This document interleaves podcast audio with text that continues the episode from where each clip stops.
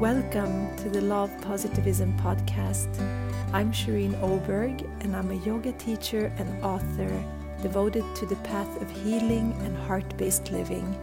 And I want to help you to step into what you truly are and to your highest potential. On this podcast, I share with you tools and insights to help you move ever forward on your spiritual and healing path.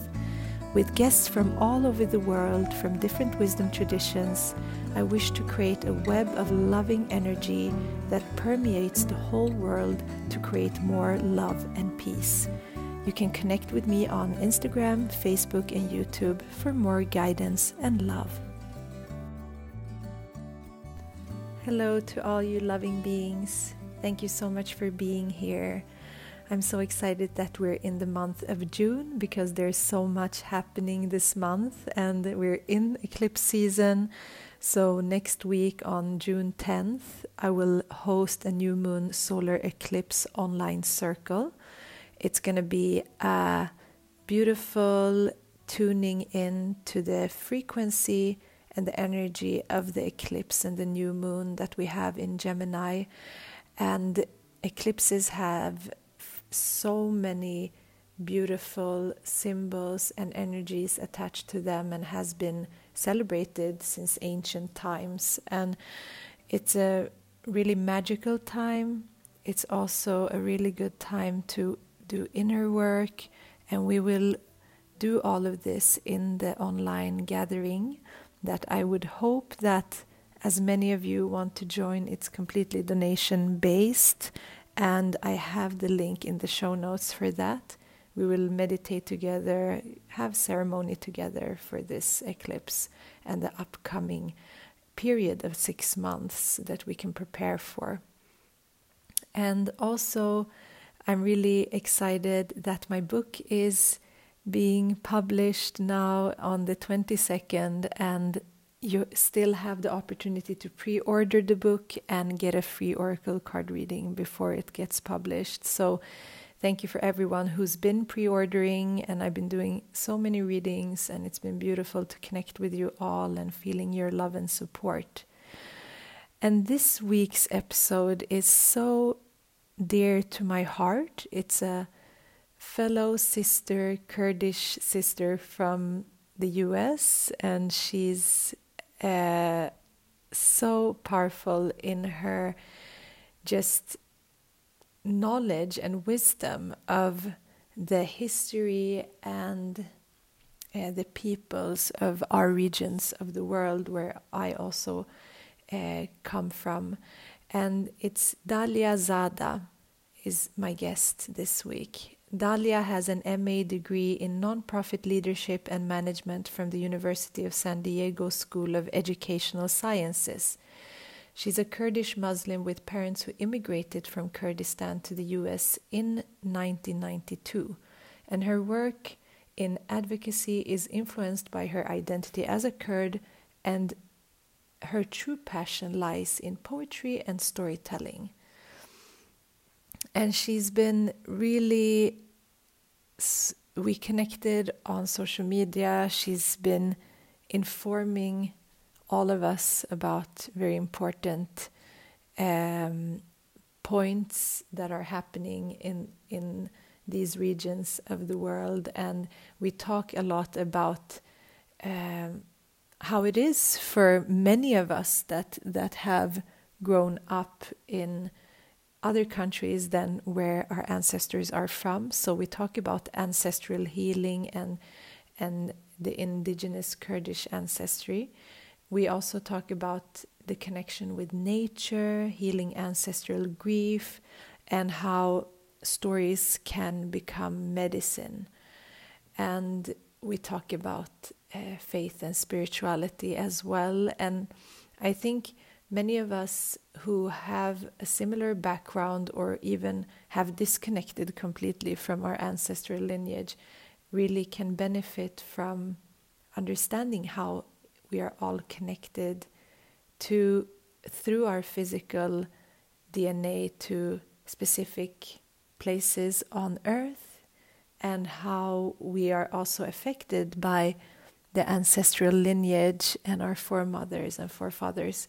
And this is a really important part in my book when it comes to spiritual healing is to go beyond time and space and not just work in the now but to heal our whole past lineage. And those of us who are called to do that really go through intense journeys in this life to also not just heal ourselves but also the past and the future so I love this conversation. I hope you also enjoy it. And I would also love to just give so much gratitude and love to my incredible show partners, Ace of Air, who's a newly launched beauty and wellness brand committed to the products that put people and planet above all.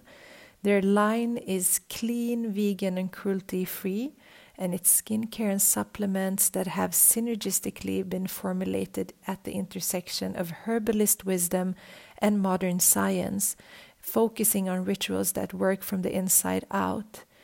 They're inspired by Mother Nature's ability of creating circles and cycles and not creating any waste. And it's the only f- and first beauty and wellness brand designed to be entirely circular and fully zero waste. So it's such a holistic uh, brand that thinks of the process of life and production in a circular way that where there should not be any waste at all. We have to start living and being and consuming much more holistically and consciously and sustainably to really commune and to honor Mother Earth.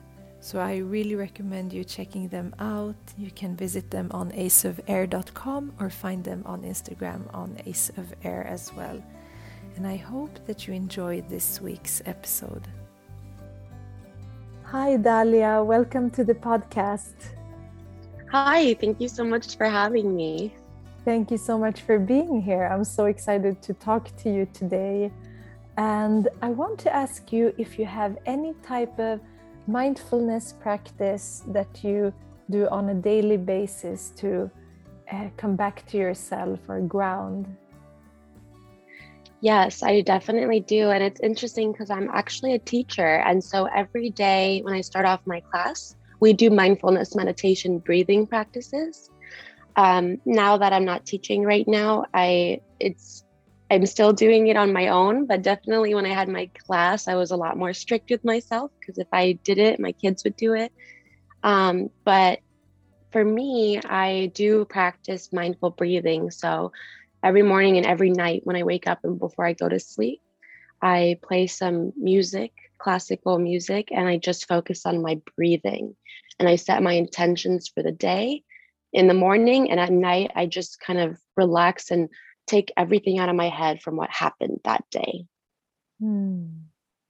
that's beautiful and what a great way to start off a class with with that as yes. well it really clears out anything that's been going on before the class and yeah that's a great way to integrate meditation thank so, you yeah i'm i'm really happy that we connected. We met each other on Instagram, and you are of Kurdish descent, just as me, and we really connected on that. And yeah, I love the work that you do, and I would love for you to just uh, let the listeners know who you are and what you, you do. Yeah, definitely. Um, my name is Dalia Zada. Um, I am of Kurdish descent. Both my parents are Kurdish from Afrin. And when we met on Instagram, I had just I just started it last summer, so it's been almost a year of Swana stories. And what Swana stands for is Southwest Asia, North Africa, and it's a decolonial term for the Middle East. Um, it's rejecting that term of the Middle East because it's not geographically accurate. And it was a term given to us by the British because it was, well, in proximity to them, it was the Middle East. And so calling it Swana is a very important thing because it moves us away from British and Eurocentric convenience. It decolonizes the term, and it's a lot more geographically accurate and inclusive.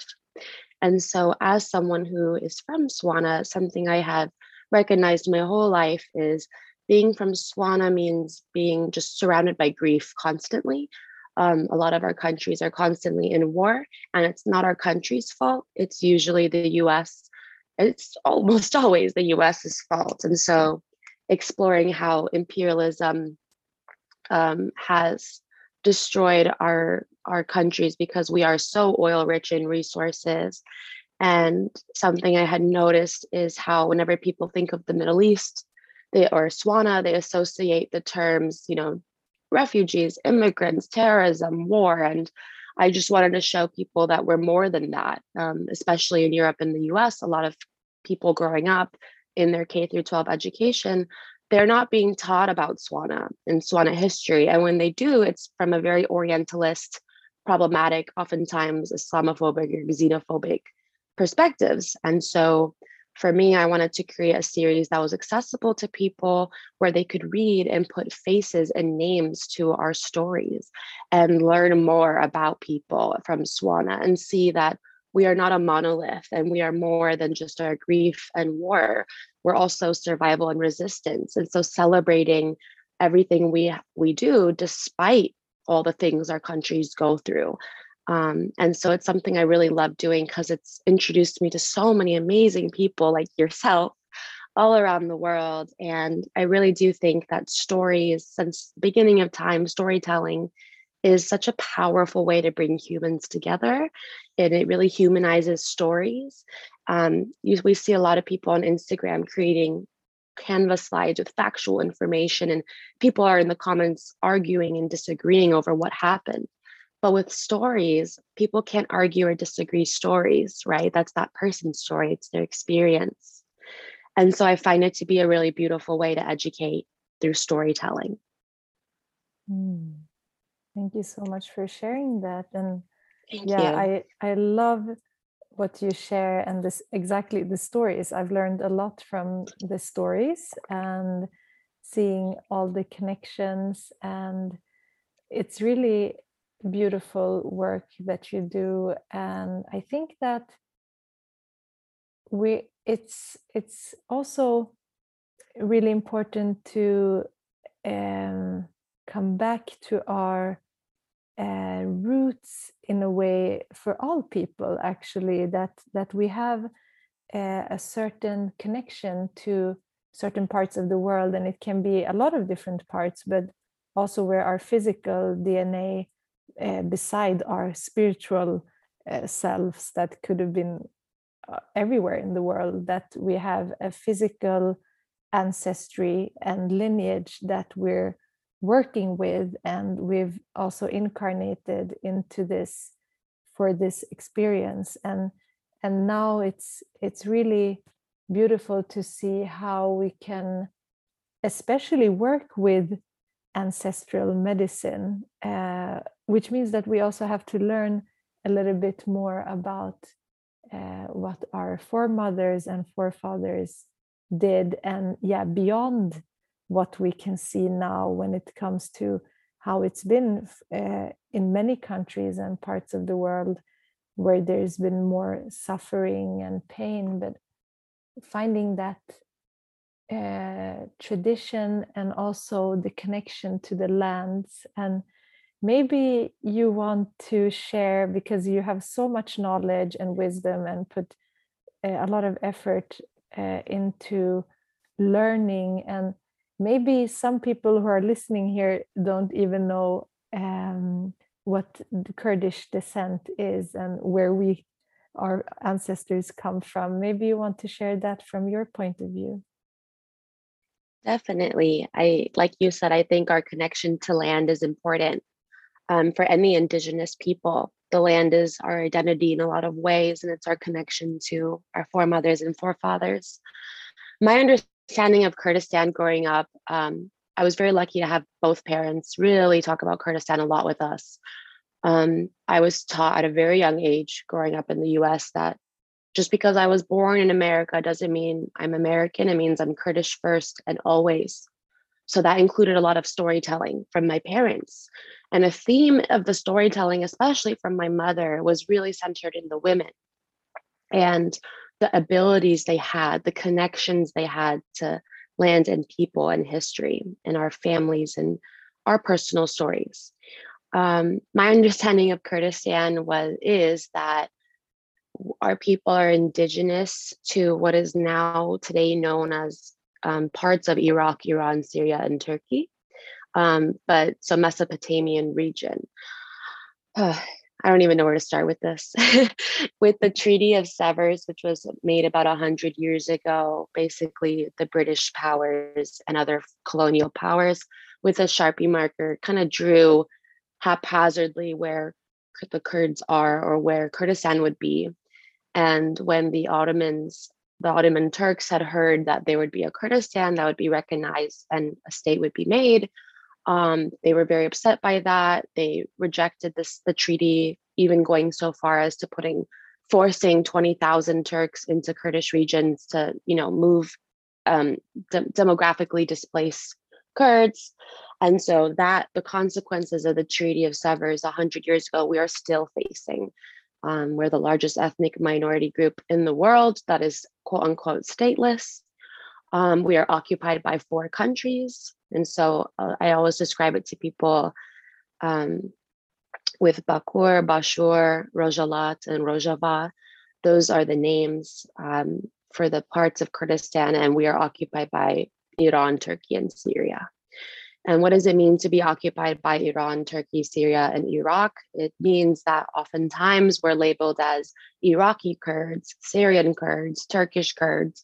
And for so long, I labeled myself like that. And for the past few years, I've rejected that. And I've stopped saying that I'm Kurdish Syrian. I just say I'm Kurdish. I'm from Western Kurdistan. If you don't know where that is, Google is free, look it up.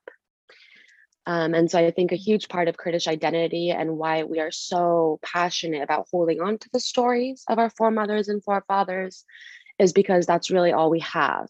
And when a land is taken from a people, our bodies become an extension of that land. And so there's so many Kurds in diaspora.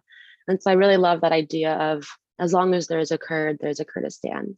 And even though a lot of us are not in control of our land, depending on who's occupying you, um, your body becomes that land and your body becomes a vessel of history, of language and culture and story. And you also become a keeper, so a keeper of ancestral wisdom. And I think that's why it's so important that my mother would pass down, you know, remedies and techniques, simple healing remedies, because um, she wanted to ensure that I'd be kind of like a walking textbook or a dictionary, and I would just keep passing it down to my children, hopefully.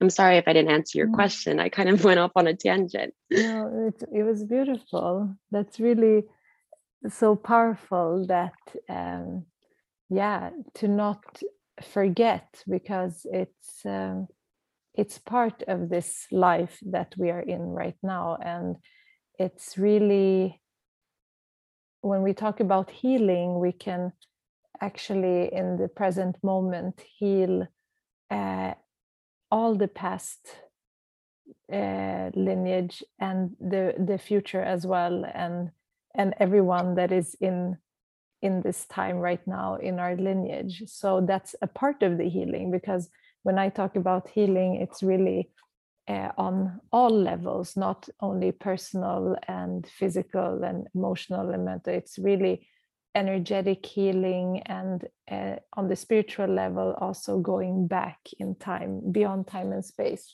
So one of the healing is so uh, really stories are medicine.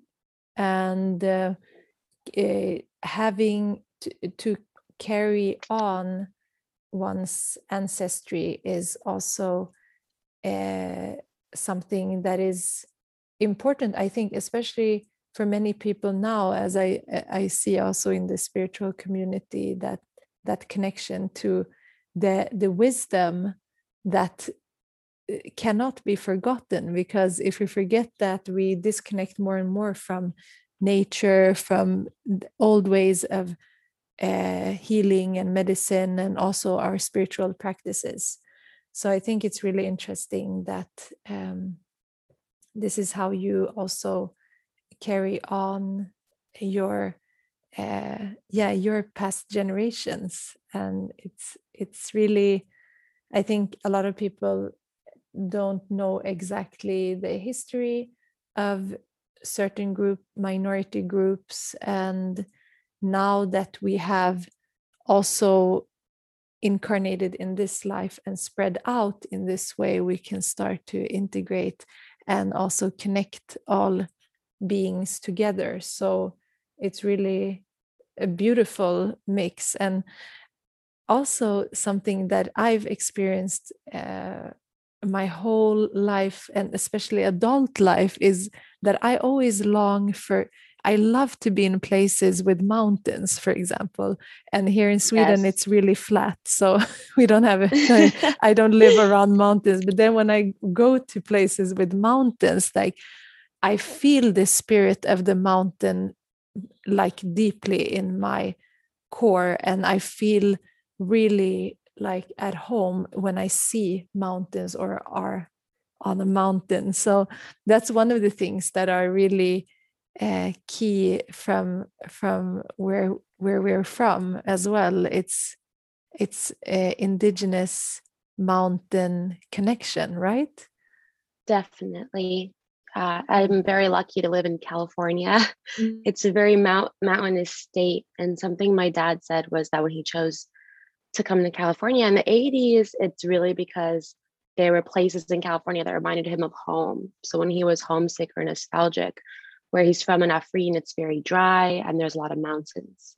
And even today, when I'm feeling nostalgic or homesick, even just last week, I went, there's this little mountain, this area where you can hike to kind of like a cliff, and the mountains stretch for so long. And I just sit there, and sometimes I allow myself to cry and I feel like this sometimes so overwhelming, this feeling of just of grief. Um, and it's when I sit there that my memories are the strongest. And it's really hard because I haven't been able to go back in 10 years. It's when I'm sitting there, it's when I'm around a lot of mountains that my memory is actually more clear. And I can look and see my home. And so it also like mountains for me are memory keepers and i definitely relate to what you say of just having a very strong connection to them.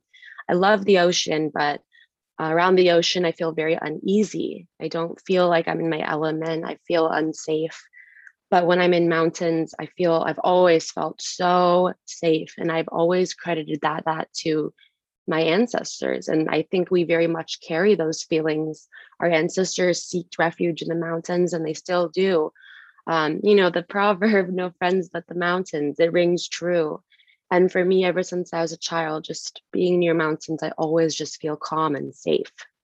And I think that's a common thing for many Kurds. Mm. Yeah, it's so beautiful. And and since nature uh, what I've seen and what, what you're saying is so beautiful because being so uh, when I visited New Zealand, I could see the resemblance between New Zealand and Scotland, for example. I could I, I just yes. felt like it was the same place because it's one earth in the end. But we can really become reminded of because we're, we're carrying our ancestors within us. We are the ancestors because we are um, we all merge into one in the end so we yes. we we carry the memory and the dna and and the it's really interesting in in yoga also we have this we have different layers or sheaths of the body and one of them is the food one which makes up the materialistic body or the material body. And it's made from food that we eat. And if you think about it it's also that's why we feel the best when we're also having uh, like local produce for example. And but it can also be so that our body if it's if it's not from that specific place it can need something else. That's why we we can't say that one diet is great for everyone because we have different ancestry and dna and we can tolerate certain things better and we need certain things because our body is physically connected to the place where our ancestors bodies were created.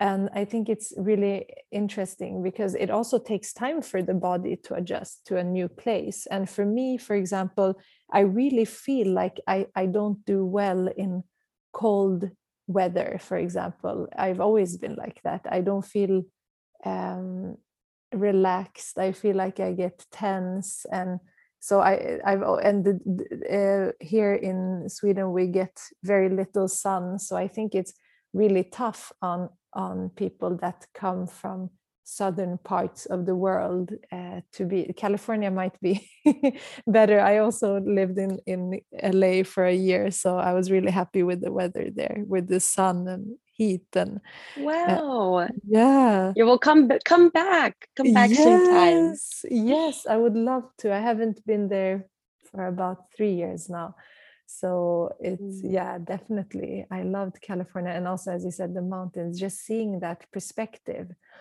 and another interesting thing that i've always been curious about we talked about this briefly is that um, something that i really carry with me and i think really manifested in me if you compare to other um, other people in my uh, family and and relatives is is my deep uh, deeper spiritual practice that i'm 100% sure that is my my foremothers that are helping me to to initiate because there's always one person or a few persons in every lineage that need to do deep work with healing. And what you said with it's really interesting that you said that you have grief because uh, it's not that we carry of, of course there can be anger and frustration and, and fears and all of this but i think all of us uh, carry grief. And even my chinese medicine uh, mentor and teacher she's explained to me how and in her clinical practice how she can see that uh, people like us that live in other countries and due to what's been going on in the world and our parents had to leave uh, she can see that there are always patterns of grief or fear and, and a lot of grief actually. So it and that affects our physical uh, well-being as well. So i can see that uh, a lot of women have uh, issues with their female health or it can be you know grief is also our immune system gets deprived by grief in Chinese medicine. So, uh, and this is coming out as a way for us to heal because if we are feeling that grief, uh, and it's not, it, of course, we're grieving what's happened and and and really taking in all of these stories that we've heard all of our lives, but there's also an inner grief because as well we're so integrated with our grandmothers for example. So when our mother was in our grandmother's womb we were also in there in uh, as uh, in the ovaries already. So it's really connected. That's why i'm saying that it's really connected to the maternal lineage very strongly. We're so connected um, and there so the healing work that we're doing and the book i i just wrote is really dedicated to the healing of my lineage and ancestry and all people in the end because we're all connected. But this fragment that i'm experiencing as a human being is connected to this this land and this culture and this these people and we're also connected so you can have that remembrance in, in each other do you understand what i'm saying no that, that was that was beautiful yeah i'm just beautiful i agree completely. Mm. I really love when you said that when my mother was in her mother's room, I was in there too. That was mm. beautiful. Um, and so many things you said I'm holding on to and I'm thinking of. Mm. And this is another reason why I write my Swana stories because, yes, we carry intergenerational trauma and we carry intergenerational grief, but we also carry intergenerational wisdom and strength mm. and resilience.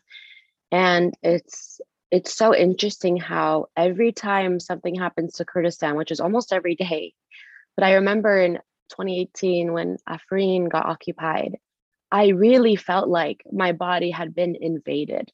Mm-hmm. I remember being in bed for two weeks crying. Mm-hmm. I mm. couldn't move. I was debilitated. And I, in my head, I felt like I've been here before. Like I felt like I had felt this grief my whole life, my personal whole life, but that I was feeling the grief for people before me as well. And I was overcome with that anger and that grief and this like kind of deja vu where it's like, I've been here before. And like you said, I have been, and my mother, and her grandmother, and her mother, and her mother, and so on. We have all been in that place where land was taken. And I do believe that women are an extension of land, especially. I believe all of us are. But, you know, whenever there's a war or people, a people are attacked, people come for the land and women first. Because I always say that women are the closest thing to God. You know, we make life and we are an extension of land in a lot of ways. And so that's something that I was actually just thinking about the other day. And so when you started talking about the womb, that's where my my head went. That it is almost like we are cultivators of our people and land. Mm. Yeah, that's beautiful. If that makes sense. Yeah, definitely. yeah, definitely. And that's why a lot of um, uh, women are in in uh, imbalance in in the womb and uh, are female um, uh, energy and and the reproductive organs. And it's yeah it's really connected to so much. That's why the healing is so important because also that's where as you said life grows and what we uh, create from it's a portal. So it's really important to see that and also see that um, we have as souls so in my in my belief and and how i see the world is that we uh, incarnate into this life uh, for a reason and we have chosen this body and this experience right now to uh, hopefully do something that evolves us and that and and that can look in so many different ways but there's also uh, really clear that some souls are really here for the sake of healing not only themselves but uh, the whole world in different ways because even if we focus on one certain area of healing we're healing the collective as well. Because what's happening if we go beyond what we've seen and what what our ancestors have experienced is is an age of um, it's in in yoga we call it Kali Yuga it's it's a it's a little dark age.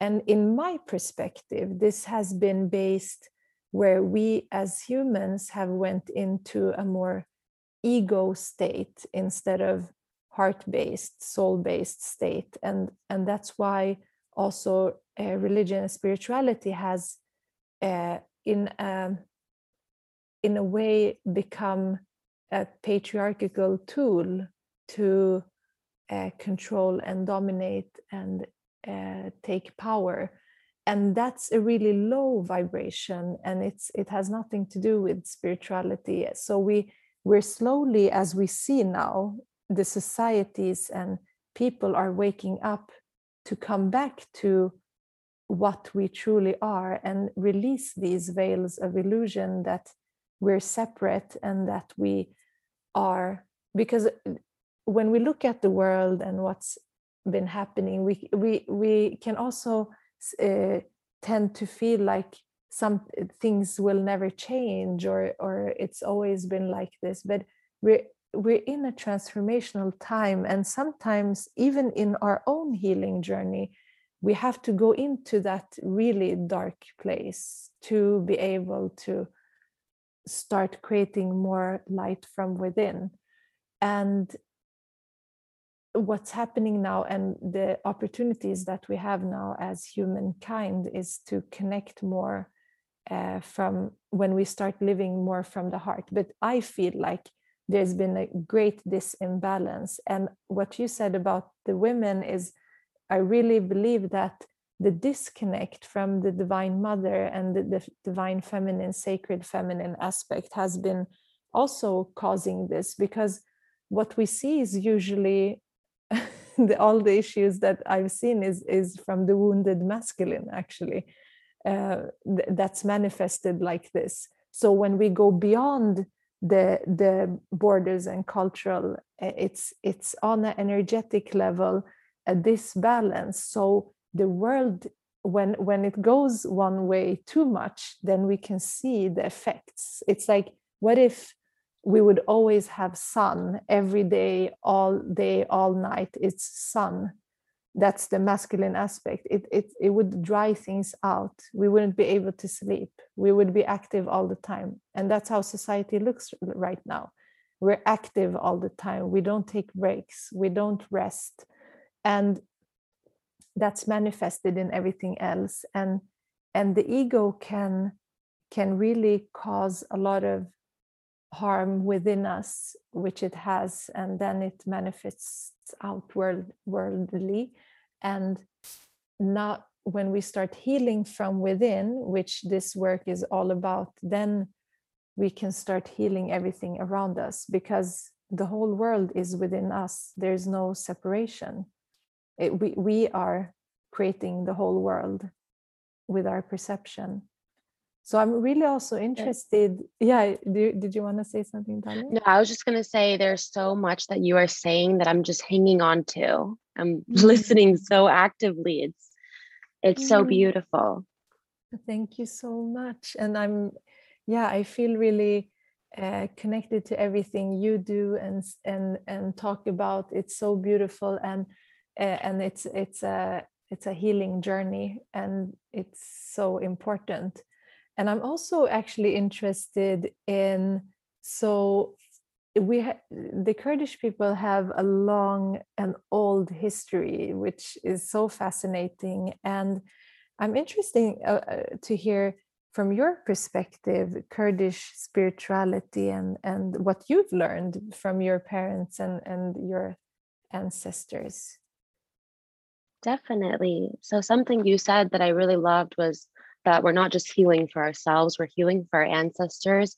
And it's so true. And it's so hard to break cycles, right? It's so hard to be that person in your family who is questioning and challenging the ways we heal and the ways we are carrying information and passing it on and just the ways we're healing from so much pain. And so I definitely feel like when I am learning more about Kurdish history, which is really hard, especially as someone who speaks Kurmanji dialect, because so much of Kurmanji was banned in Syria and Turkey for so long, and books were burned and libraries were burned. And so, when our books and our record keeping have been destroyed, how do you find that information? And it's through word of mouth, which is the story as old as time that people use oral traditions of storytelling to pass down even with Kurds, like, you know, Kurdish was banned to be taught in schools in, in Turkey and Syria. Mm. So my parents teaching me Kurdish is huge when we were kids because if they didn't do that, I would have died with them. There isn't a Rosetta Stone for Kurmanji, you know, and so I think just that important, like that we are keepers of language, we are keepers of stories and of healing. And just, I think the biggest thing that has stuck with me is something my mom ever since i was a child taught me was the power in nature in the sense of like whenever i was sick and not feeling well before my mom took me to a doctor, she would try her own remedies that had worked time and time again from her mother and her mother before that. And she'd make all these, you know, mixtures and pastes or soups or whatever. And it would work so much better than any modern day medicine. Now, I'm not saying that we shouldn't use Western medicine because we're very lucky and privileged to have it. But I was always raised by my mother to use both um, to lean on ancestral wisdom and medicine and try it our way. And then if we needed a little more help, you would use it in combination with Western medicine. And it's so interesting because even to this day, as an adult, when I've lived alone and without my mother, I find myself doing the things she did that she didn't explicitly teach me, but I learned watching her. I find myself making the same pace. I find myself making the same teas. I find myself on hikes, recognizing the herbs she would point out to me and picking them.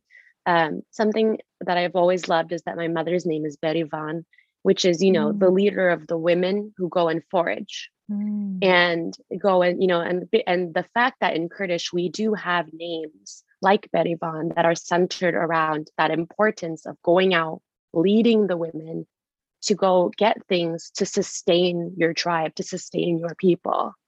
And I always thought that was so beautiful. And so you know, and me and my mom, I can't, I go on a hike and I'll recognize like tulik, which is also known as mallow. Um, and I was taught that such an important, such an important skill as a young child of what is edible in nature, what I can go and find and to sustain myself. And so even when I'm on hikes with my friends and I'll start picking things, they're like, what are you doing? Like, why are you picking grass? I'm like, this isn't grass. This is tulik and it has such great healing properties and it's so healthy for us. You just have to boil it and clean it with a little vinegar and salt and lemon. And then it's like the yummiest, the one of the yummiest dishes. Um, and so something that I really am grateful for my mother and that I will be sure to pass down to my children is looking out in and seeing what I can use to sustain myself, the ways that my ancestors did, um, and how can I rely on myself and my ancestral wisdom before I need to seek, you know, information or Western medicine. And so for me, it's mostly been in food and herbs for healing. Um, and it's also been in the stories my mother has told me. I've had my grandmother and my great grandmother reach out to me in dreams. Um, and I know that's not something we can always talk about with a lot of people because people who are closed off to that, it's very hard for them to believe.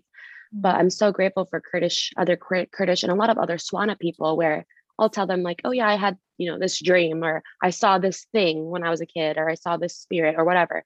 Their faces are like, oh yeah, that's happened to me too. Or oh yeah, that happens to my mother. Mm. And so that's something I'm very grateful for in the Kurdish community is that we've really held on to our magic. Mm. Yeah, that's so true. And and just when we have that um like a natural and part of life type of perspective this spirituality it's for me it's always been there because it's been normalized in one way it's not like separate from everything else in life we exactly like you said we have certain um, spiritual uh, practices and beliefs that have probably been like and you know certain auspicious things and many cultures have their own and it's it's beautiful to remember that and especially when we're it's it's really really interesting to grow up into two cultures at once right? Because you're learning something from two different uh, perspectives and we've always had that naturally and what you said it's really interesting because i'm trying to now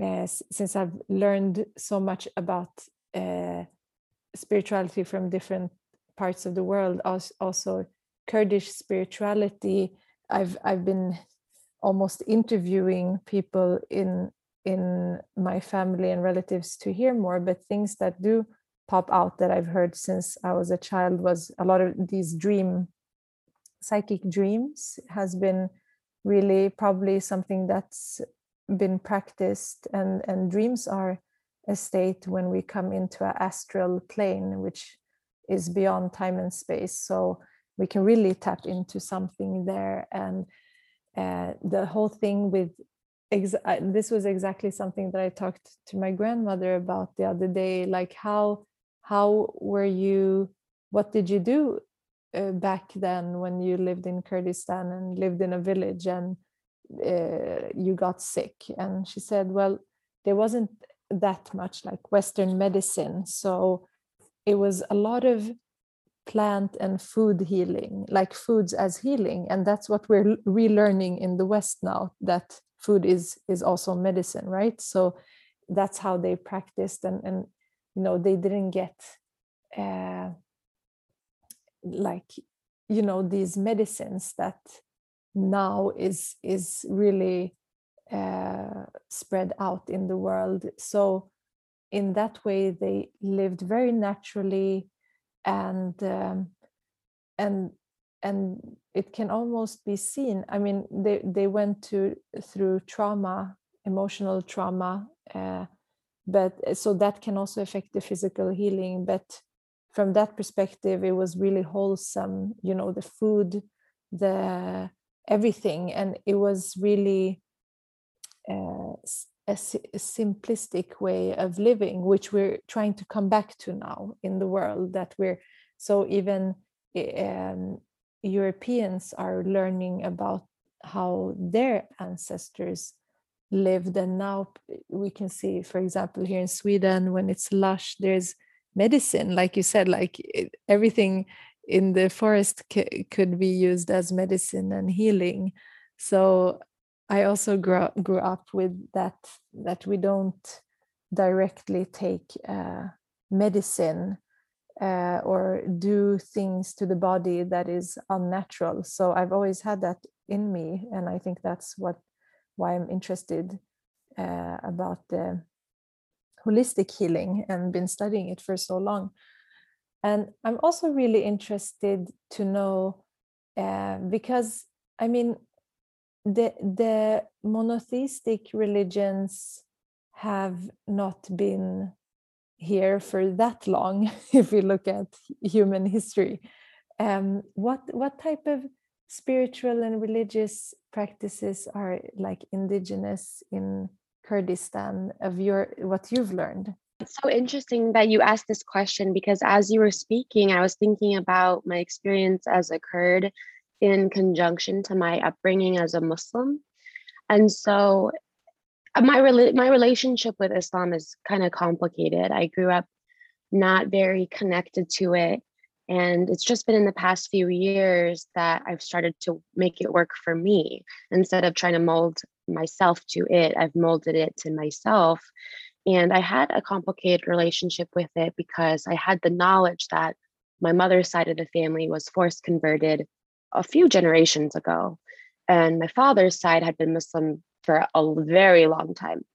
Um, and so part of me was uncomfortable with that idea that it was forced on my mother's Yazidi and Kurdish family, and it was a choice for my father's family. And with the history of Kurdistan, you see that for like the longest time, we're very ancient people. We're one of the most ancient people in the world. We were practicing forms of, you know, Zoroastrianism and Yazidism. And when Islam was introduced to us, um, it was mostly by force for a lot of Kurds. Some by choice, of course, Mm. Um, we also have Jewish Kurds, we have Christian Kurds, we have agnostic Kurds. And so, something I really love about the Kurdish people is that we're very secular. And I think mm. it's for that reason that Kurdistan is so secular that we are so persecuted in, in Swana, because mm. I think that secularism kind of confuses a lot of Swana and it is kind of a threat as well. Um, and so for me, my mother did something really beautiful where I really love your line where you said that normalization that like this this is all very normalized for us as Kurds. Mm-hmm. Like I grew up being told that the world is so much bigger than me, that there are multiple worlds, there are mm-hmm. multiple um, kinds of people. We live in we live with spirits. Um, I was always taught that my body was a temporary vessel I was renting. Um, mm-hmm. And that was in combination of our Kurdish practices and also our Muslim beliefs that my mom would teach us that this body is so temporary and it's serving you now. But when you pass and you go on to your next journey, it's your soul that leaves that body. Um, and so it's just a vessel, and you have to take really good care of it because, you know, God or whatever you believe in has provided you this little kind of vessel for you to, you know, function and walk around in and whatever, but it's temporary and you have to be ready to say goodbye to it. And what's important is your soul. I was taught that there are jinn, there are other spirits, that there I am living with with other beings. And so I was taught that since I was a young child. And these are the things that are talked about, not just in Kurdish culture, but in the Muslim religion. Mm. Um, just that understanding that this world is so much bigger than human beings and that we are constantly surrounded by jinn and other spirits, and that our ancestors are here, that they are watching us, and that they die in a way with that they physically die, but they're not really dead. Their mm. souls are still here in us and in our souls. And so I'm very grateful for that upbringing because it makes me a lot more of an open minded person. Um, it makes me like when people share their experiences with spirituality and religion, I'm a lot more receptive to it because I am a believer in just the unknown and I don't see the world black and white. I see it very gray. And so mm. I am grateful for that upbringing of combining my culture and my religion. I wouldn't say I'm a religious person, I'm a spiritual person. I'm Muslim culturally and spiritually. Um, and I've I've made it so that it has worked around me and my lifestyle, and it's what makes sense to me.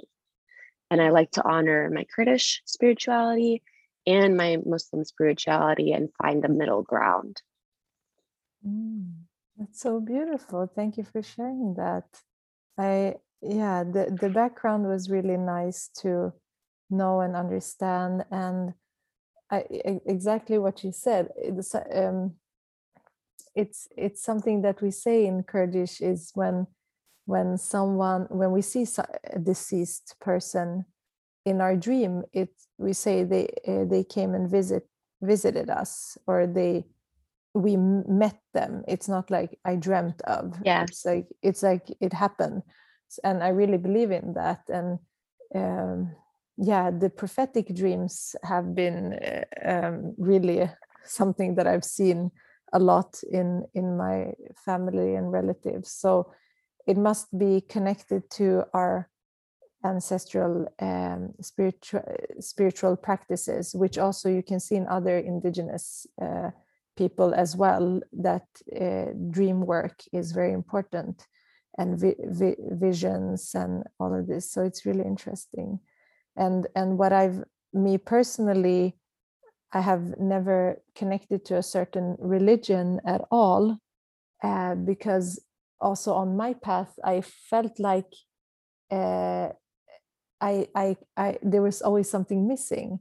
And when i realized it's the the the mother that is missing in in in the equations of of the religions that are uh, practiced uh, I it, it, from our uh, our ancestry. I felt like that aspect was important for me to bring in and and to be in devotion to to that as well. Um, Definitely. Yeah, definitely. It's, it's and and that is the uh, uh, healing for all people as well to to recognize and acknowledge that there's not only the father or the because our mind needs something to cling on. The highest consciousness is nothing. It's not you can't describe it as uh, in the feminine or masculine in a dualistic way. It's it, it just is. But when we want to relate to the divine and feel that divine in ourselves it's it's easier to have uh, so in, in yogic philosophy it's ishvara it's the it's the manifestation of how we perceive divinity. And uh, I, that's why I've I really felt a deep connection to uh, the divine feminine practices. And and and my father has has also shared stories about uh, old practices. I think there is also a, a, very old goddess temple somewhere in Kurdistan. Um, and yes, I know what you're talking about. Mm, yes, like really and I told mm. yes, I totally agree with you in that. One of when I because I was raised by, it's interesting. My father would identify himself as a Kurdish Muslim, mm-hmm. and mm. my mom would identify herself as a Muslim Kurd. For her, her, her religion is more important to her identity. And then, of course, she loves being Kurdish, but that's how she does. And my dad is definitely more Kurdish than he is Muslim. And so I've definitely kind of followed suit with my dad, where it's like my mom prays five times a day. My father, you know, he fasts, but he doesn't pray five times a day. Um, and so it's like I grew up with that balance of seeing two parents practicing it differently. And I had that same feeling, especially in high school when I was really questioning. I was like, the thing I found the most issue with religion was that missing of the divine feminine and the just, you know, intrinsically all monotheistic religions, like you said, are very patriarchal. And that was my biggest thing. But then having that Kurdish identity, I found balance where in the Kurdish identity, with the indigenous practices and the focus on the mother and the focus on earth, I was able to, whatever was lacking for me in Islam, I found in being Kurdish. And so that's where I was able to find the balance. And for me, the knowledge of religion, it's like for me, as long as you have the belief that there is something bigger than you, that's really what it is all about. I don't care what name your religion is or whatever, but I think that beautiful theme of just knowing there is a greater being than me and I am not the center of this, I think is like the most important. Mm. the most important like idea. I don't know if that makes sense. Mm, it does make sense because again we these names and forms are just a way for the mind to try to make something abstract into something more concrete exactly so it, it it's the opposite it's beautiful to worship and to describe the divine in so many ways it's it's uh, in Swedish we say a loved child has many names, right? It's like eh, when you have wow, yeah, when you when the way we can uh, be in communion with the divine and see that the, that the divine is us. There's nothing separated from us as well. Then we can really um, appreciate all the different ways and forms. That's why I've been very interested in in in all types of spirituality that that I've learned and we're so blessed that we can learn and and that it's yes. not only practiced in one way in the world yeah i love this the, your insights and your path and your stories i'm so grateful uh, that we had time to talk today do you have anything else you want to share no i just i wanted to say thank you and um, I loved our conversation. It gives me a lot to think on and sit on. And ultimately, for me, it's like whatever spirituality pe- people have, whatever belief you have, whether it's a religion or an idea or whatever, I think that, like you said, faith in anything bigger than yourself is so brave. Because mm. for me, I used to really think that people who were spiritual or religious were like kind of like sheep Mm. And as I grew older, I kind of realized like, no, it's not that they're blindly following something. It's faith is like believing in something so strongly that it doesn't have to be tangible and you don't have to see it to believe in it. And I think that's a really brave and beautiful thing to have so much faith in what you believe in that you follow it, even if you don't have the proof or the tangible facts if for a lot of scientific based people I know, that's like the biggest issue. They're like, well, if I can't see it, how can I believe in it? And so I think for me, like whatever religion it is, whatever spiritual practice you follow, like just that idea that you are, and even with ancestral wisdom and you're learning about your own history and culture, and sometimes it's not always tangible and you can't always see it, it's a feeling. And I think that process and that work of healing using your spirituality, using your ancestral wisdom, and just believing in something bigger than you is so beautiful and it's so brave um, to just keep doing that even when you don't have proof if you're right or wrong because it's not about being right or wrong mm. um, and i don't know if i'm going off on a tangent but i've just been thinking about this the whole time while you've been speaking and i really appreciate i've learned so much from you and i love how you word your it's so beautiful like you you're so poetic the way you speak mm. so i mm. just wanted to say thank you Oh, thank you so much. I'm so grateful. And yeah, thank you. You you have really uh, done so much great work, and I know that you're gonna create so much more beautiful things and share uh, amazing things for the world to see. So I really want to thank you again. And how can people find you if they want to connect with you? Yeah, so I'm most active on Instagram, um, and that's my personal one. Kind of that's where I just started doing my stories, mm. and that's underscore Dalia Zada. Mm. Um, and my name is spelled D A L I A Z A D A. And so Great. that's probably the best best place. Yeah I, I, will put that in the show notes so they can find your account. And thank you so much again for being here. Thank you for having me. Thank you. I always love meeting other kurdish sisters and we're doing this really important work of preserving our foremothers together and so i appreciate all the work you do and definitely learn definitely learning so much from you not just today but on your page. Mm, thank you so so much. Thank you so much for listening.